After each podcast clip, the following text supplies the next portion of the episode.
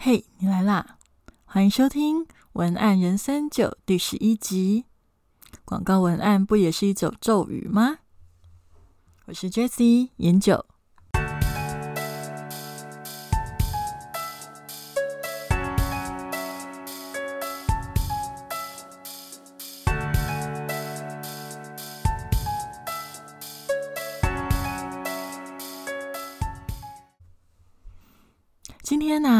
要跟大家来聊一聊一个日本小说人物安倍晴明。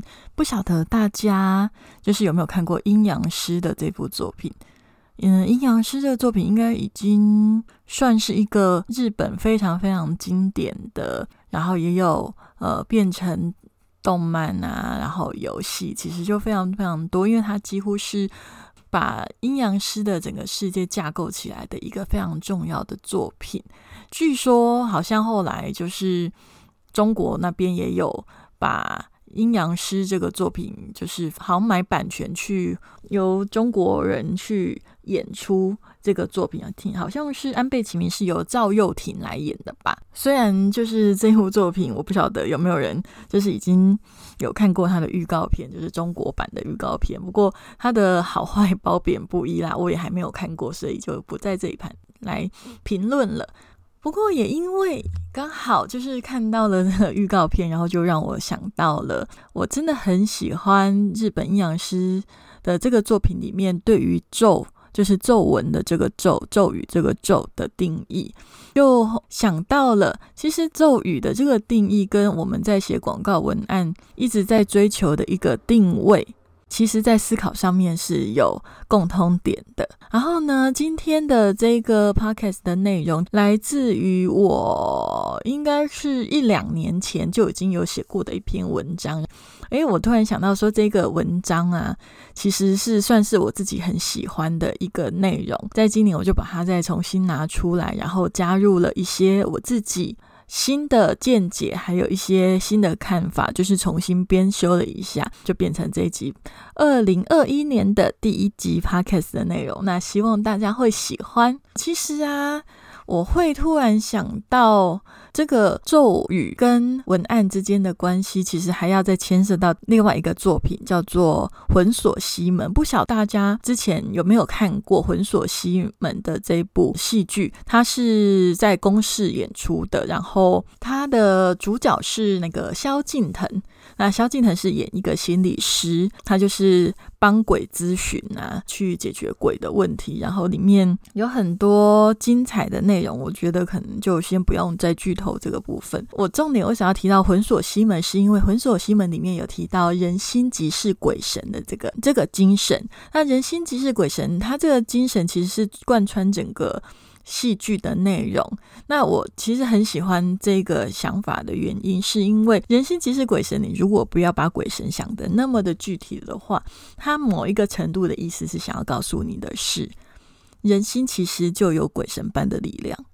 那意思是什么呢？其实就是代表的是心就是力量，你的心会非常的有力量，心非常的有力量，只是我们用不同的媒媒介去传达，所以这个世界才会有很多很多很棒的创作。例如说，有很多的呃画家，他把人心的力量贯穿在他的作品里面，所以他就会变成非常精彩的呃画作。那有一些是把它放在他的呃小说里面，有一些人放在他的。企业里面，那有一些人放在，例如说，有的老师他放在他的教育里面，他都把他的人心的力量做一个具体的创作。我我觉得，其实人心的力量投射在现实世界的实相的这个过程，我把它称之为创作。那所以啊，我就想要先跟大家聊一聊，为什么我会讲，我觉得广告文案的那个内容跟想法。就是在撰写广告文案的整个思考的过程，其实我真的觉得跟在呃施展一个魔法咒文的过程很像的原因。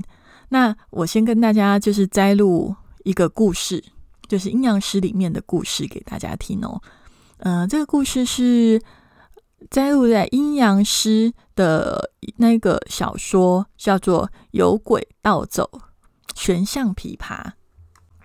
里面有讲了一段对于阴阳师的呃对于咒的想法。然后开始之前呢，因为我不晓得大家有没有看过《阴阳师》这部作品，所以呢，我还是给大家一个基本的人设。阴阳师的主角就是安倍晴明，那安倍晴明就是被称之为就是日本最伟大的阴阳师。那阴阳师其实如果要用呃我们这边的想法，可能有一点像道士吧，嗯，就有点接近道士这样子的一个角色，但是他就是呃。又有一点点像是呃国师，可是为什么他应该不是国师？可是他有一他的做事情有一点像国师，就是说，因为阴阳师的小说里面，其实他安倍晴明会常常去帮他们的呃皇上，呃，就是他们天王去做很多的占卜或者是消灾解厄的动作。然后呢，所以他的主角就是安倍晴明，然后他是，然后他非常厉害的到被。就是谣传他的妈妈是狐狸这样子，对。那他的人设在梦，在这个呃梦枕魔墨的作品里面，他的其实他算是一个非常美丽的美男子，然后嗯，非常的神秘，大家也非常的敬畏他。然后他呢有一个好朋友叫做博雅，那博雅呢就是一个麻瓜，对于阴阳术啊灵。啊，或者是什么灵力呀、法术啊，全部通通不懂。但是他是一个非常非常善良的人。秦明跟博雅其实就是有一点类似知己这样子的关系。那因为这一段对话是秦明跟博雅，所以我必须要先做这个人设的介绍。那博雅就问秦明说：“什么是咒？”那秦明就反问博雅说：“诶，那你知道世界上最短的咒是什么吗？”那博雅就说：“哎，不要卖关子了啦。”秦明就不放弃的继续问说：“举例来说，你觉得这个世界上最短的咒是什么？”博雅没有办法熬不过他，只要想一想，就说：“哎，我还是想不到。”哎，秦明，你还告诉我吧。那秦明就跟他说：“其实世界上最短的咒正是名。”然后博雅就说：“啊，名什么名？就是名字的名。”啊，秦明就点点头说：“对，名字的名。就例如说，呃，你是秦明，我是博雅的这种名吗？”秦明就说：“没错，就如同山海树草虫这些名称都是咒的一种。咒到底是什么啊？”博雅就不懂。那秦明就说：“其实对他而言，咒简单来讲就是束缚。要知道，名称正是束缚。”物质本质的一种东西，所以啊，如果这个世界上有无法为取为它取名字的东西，那代表那个东西其实什么也不是，也可以说它根本就不存在。那我觉得这句话。我我觉得，其实大家如果觉得想要再回顾一下，可以再再到我的方格子或到我的网站看一下文字版。可是我觉得这一段说明挺有趣的，就是他说，如果世界上有无法为其取名的东西，那表示那个东西什么也不是，而且可以说根本不存在。这句话我看了之后，我真的觉得非常的有趣。原因是因为我在读中文系的时候，其实我最喜欢的就是东方哲学史。那哲学史里面，其实一定要读的就是道家哲学嘛。道家哲学里面的经典，一定就是《道德经》。那《道德经》里面其实有讲到一句话，就是“无名天地之始，有名万物之母”。其实更简单的来讲，《道德经》里面就已经有讲出了，就是事情啊、事物在赋予意义之前，虽然存在，但是什么也不是。我们开始于无名，但有名以后，这个东西。它才开始具现化，是被存在的。就像说，它是一支笔被制造出来的时候，如果没有被赋予写的意义，那它也只是存在。一杯咖啡有被冲出来，但是没有被赋予喝的意义，那它就放在那里。那所以，其实咒语是什么？其实咒语更简单来讲，就是一种人心赋予事物存在意义的一种魔法。意义呢，其实可以由自己来决定，只是决定之后，我们就会开始去经验因果。就是说，我们赋予这个意义之后，它的结果是什么？那如果你常常去想，哎，我很糟糕，那这个就是赋予的意义。那你开始讲我很糟糕以后，就要开始经验这个咒所发挥的效力的后果。那当然啦，你如果去思考，真正的去呃相信自己，我是天才，那这也赋予了另外一种意义，你就会开始去经验这个咒的呃显化的过程。但是我这里的意义不是说。哪一句话是好的，哪一句话是不好的，而是要说，其实每一句话，当你说出来以后，它就会开始去经验它的因果，也就是说，去经验这句话讲出来的后果。今天为什么要突然间聊到这个咒的这件事情？是因为诶，刚好过年嘛，二零二一年刚开始，所以我突然间很想要再把这个文章再回顾一下，想要跟大家分享的是说，要去觉察，其实每一个念头，无论何时，无时无刻都是一种魔法，甚至呃，像我，我是一个文案师，我在写广告文案的时候，我其实也是在下一种咒。什么意思？就是因为文案师在撰写文案，像我们在写文案的时候，我们不是就要去找出一个名人的观点，然后下一个吸睛的标题，然后再来就是经验这个标题所产生的因果，那它不是一种咒咒的过程吗？那所以呀，其实。我们常常就是看到网络上有很多的标题，不是都是说，哎，能够让文案吸金的二十种方法，然后或者是要如何写才能爆款，就是爆单嘛，文案可以爆单，然后写出就是爆流量的文案之类的。其实这些愿望都是用今天的主题来讲，就是让愿文案吸金的愿望，等于要是要让咒语灵验的渴望。呃，今天要分享的是另外一个东西，就是如果说呃，你想要让文案吸睛这件事情，其实撰写技巧，我在之前的 podcast，呃，应该是我看一下，呃，在之前的七八还有第十集。都有去讲到关于就是到底要怎么去写文案，那所以如果你想要呃去学习要怎么去把文案写的吸睛的话，那其实你可以去回顾一下我的 p a c k a g e 的七八十集，或者是呃去找之前呃七八十集的文字版的文章都可以。那我今天是想要跟大家再更聊更深一步的，就是撰写呃文案以前我们必须要做的心理准备流程。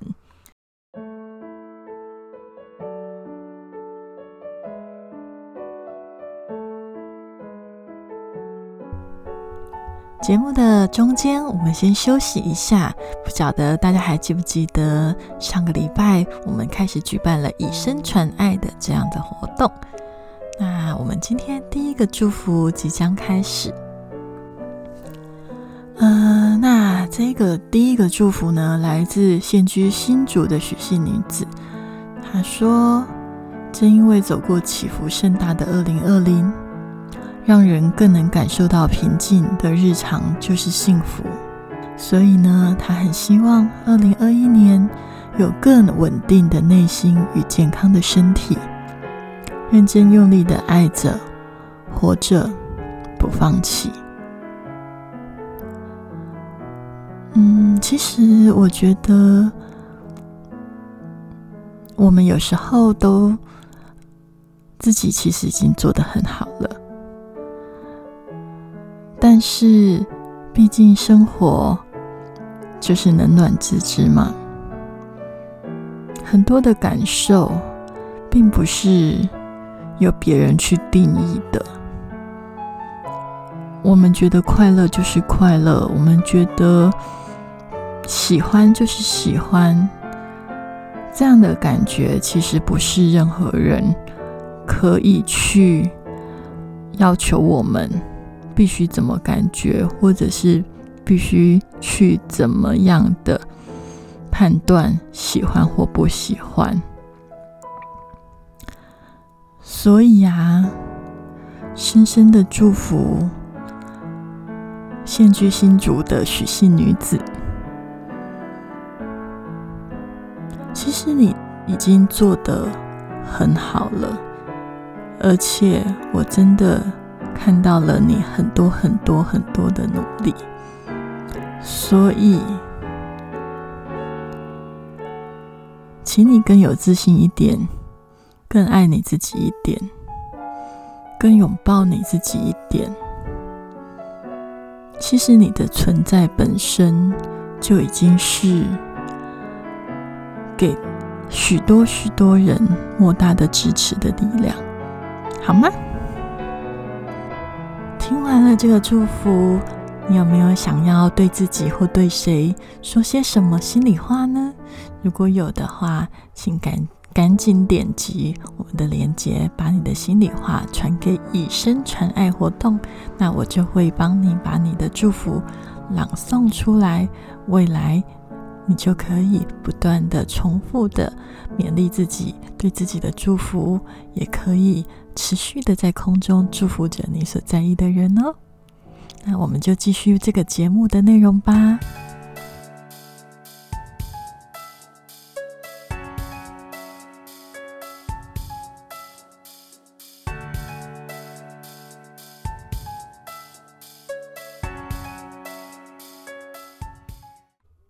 好，那我们回到节目的主题，打造一个拥有魅力的文案体质，必须要有三个步骤。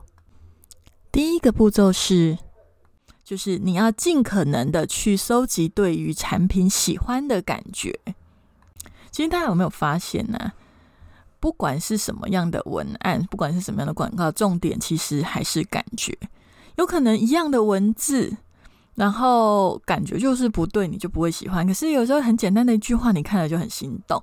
那除了文案本身设计的很棒以外，其实里面呈现的整个感觉跟氛围是很重要的。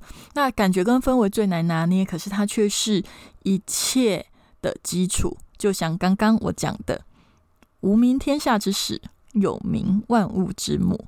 我们在零到一之间，我们在写。文案以前的准备就叫做无名天下之事，我们必须要先去收集氛围，你要去尽可能的去细数具体的思考，包含你的产产品啊，里面有哪一些场景有他在的时候会很棒，然后最好想到让你会微笑更好。那如果你真的觉得有困难，也要去体验看看，或问问喜欢或需要这个产品的人，他的想象里面哪一些是很棒的感觉。你必须要先放大你的喜欢，因为唯有喜欢的情情绪才会启动正面的能量。当喜欢的感觉充满时，接下来你要做的才是第二个步骤。第二个步骤就是思考阅读族群的生活，也就是说，呃，你的广告文案可能是要针对这一群人说话的。你可能你的产品是这一群人有可能需要的，他们可能会买的。那你要去思考的是，这群人的生活到底他会遇到一些什么样的事情呢？他在乎的是什么样的事情呢？他在乎的价值观，他的人生里面，他觉得爱情比较重要，还是职业比较重要，还是家庭比较重要呢？他的一天可能是什么样去过的呢？而他在什么时候有你的产品或有你的服务会很棒呢？而他又喜欢你，怎么跟他说话呢？这一块你先想清楚，花点时间在脑海里想，用纸笔把关键字写下来。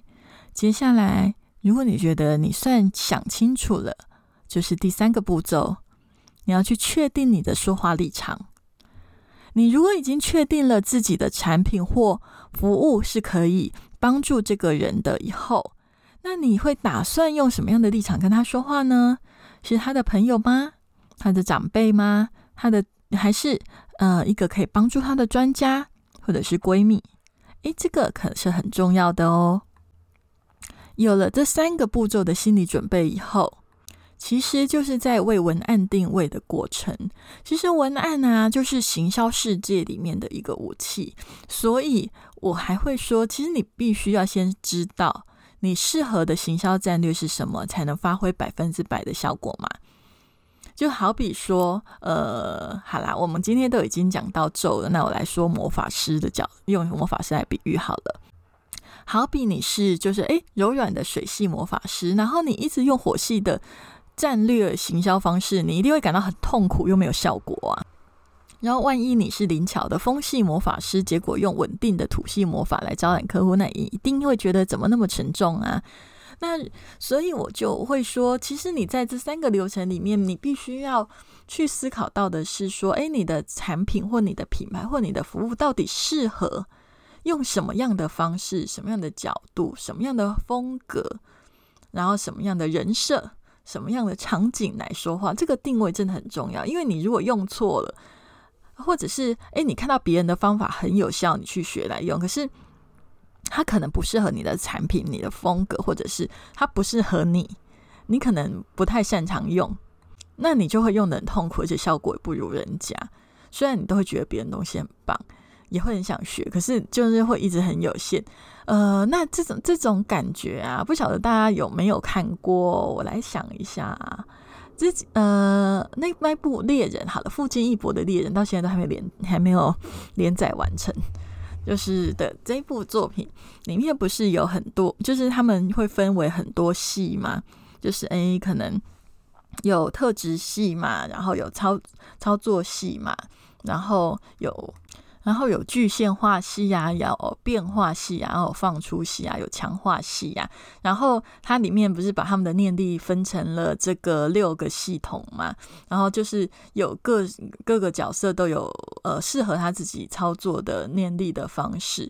那也有呃，我记得呃那一部《鬼灭之刃》里面也是有类似的，就是水之呼吸啊，火之呼吸啊，就是每一个人他有特适合他们的一个。呃，锻炼自己的方法。那其实我觉得用这个来做比喻，也许大家比较可以理解的，就是，诶，其实学习文案也有类似哦，就是每一个人他有每一个产品，或者是每一个状况，每一个品牌，或者是每一个人，他都有他不同适合的方式。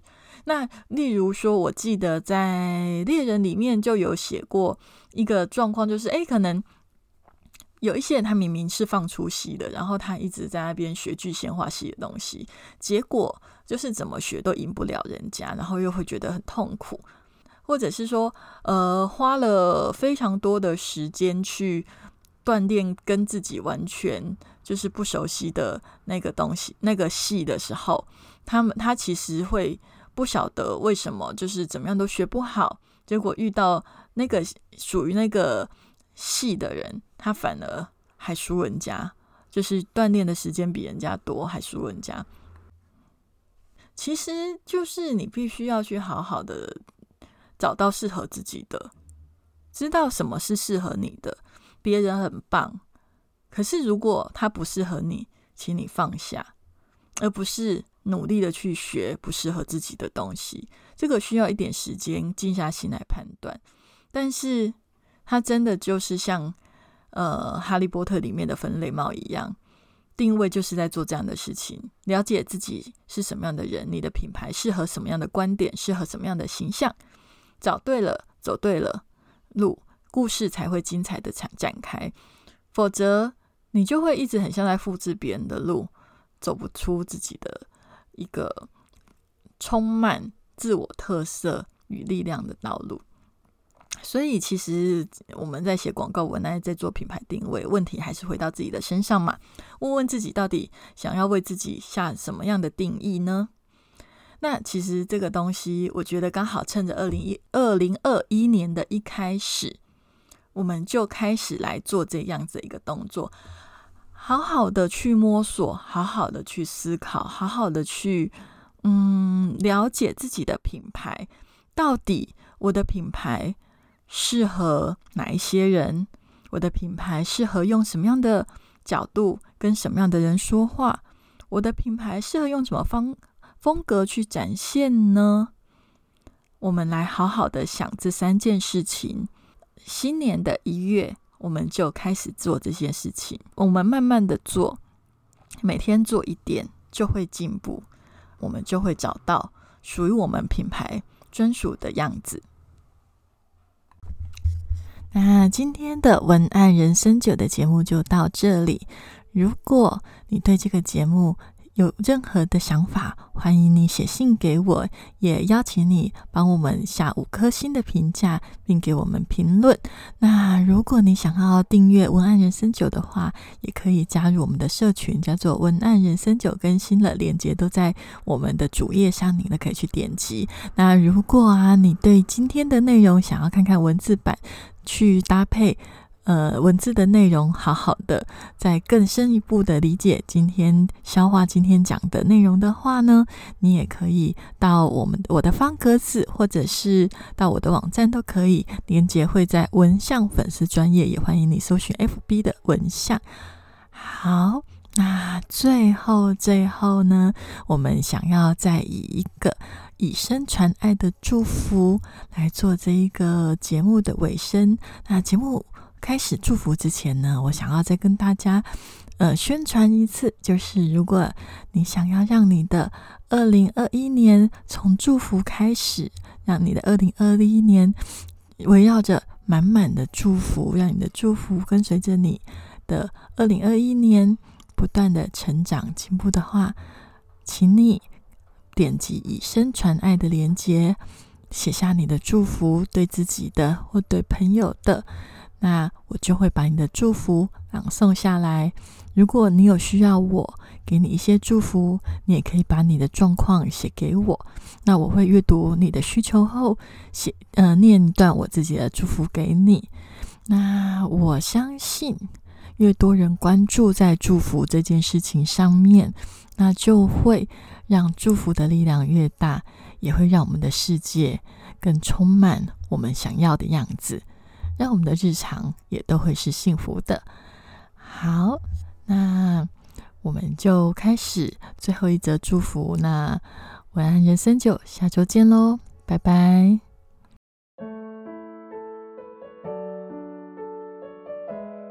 亲爱的云云，谢谢你来当我们的孩子，把妈妈与爸爸的人生变得更完整。因为有了你，我们开始学习当爸妈。要分工合作，要养育教养，要彼此摸索磨合，要猜测你的需求，要适时尊重你的要与不要。你的一颦一笑牵动家人的心情，增添了喜悦。家人长辈围绕着你，关注着你。愿你在充满爱的我们的家成长茁壮。平安健康，未来的人生旅途会有各种酸甜苦辣，百般滋味。愿你品味人生的过程中，别忘记继续带着阳光笑容，温暖身边的人。遭遇困顿挫折，便如一株柔韧香草，和顺而任性，温柔而坚定。祝福你，爱你的妈妈。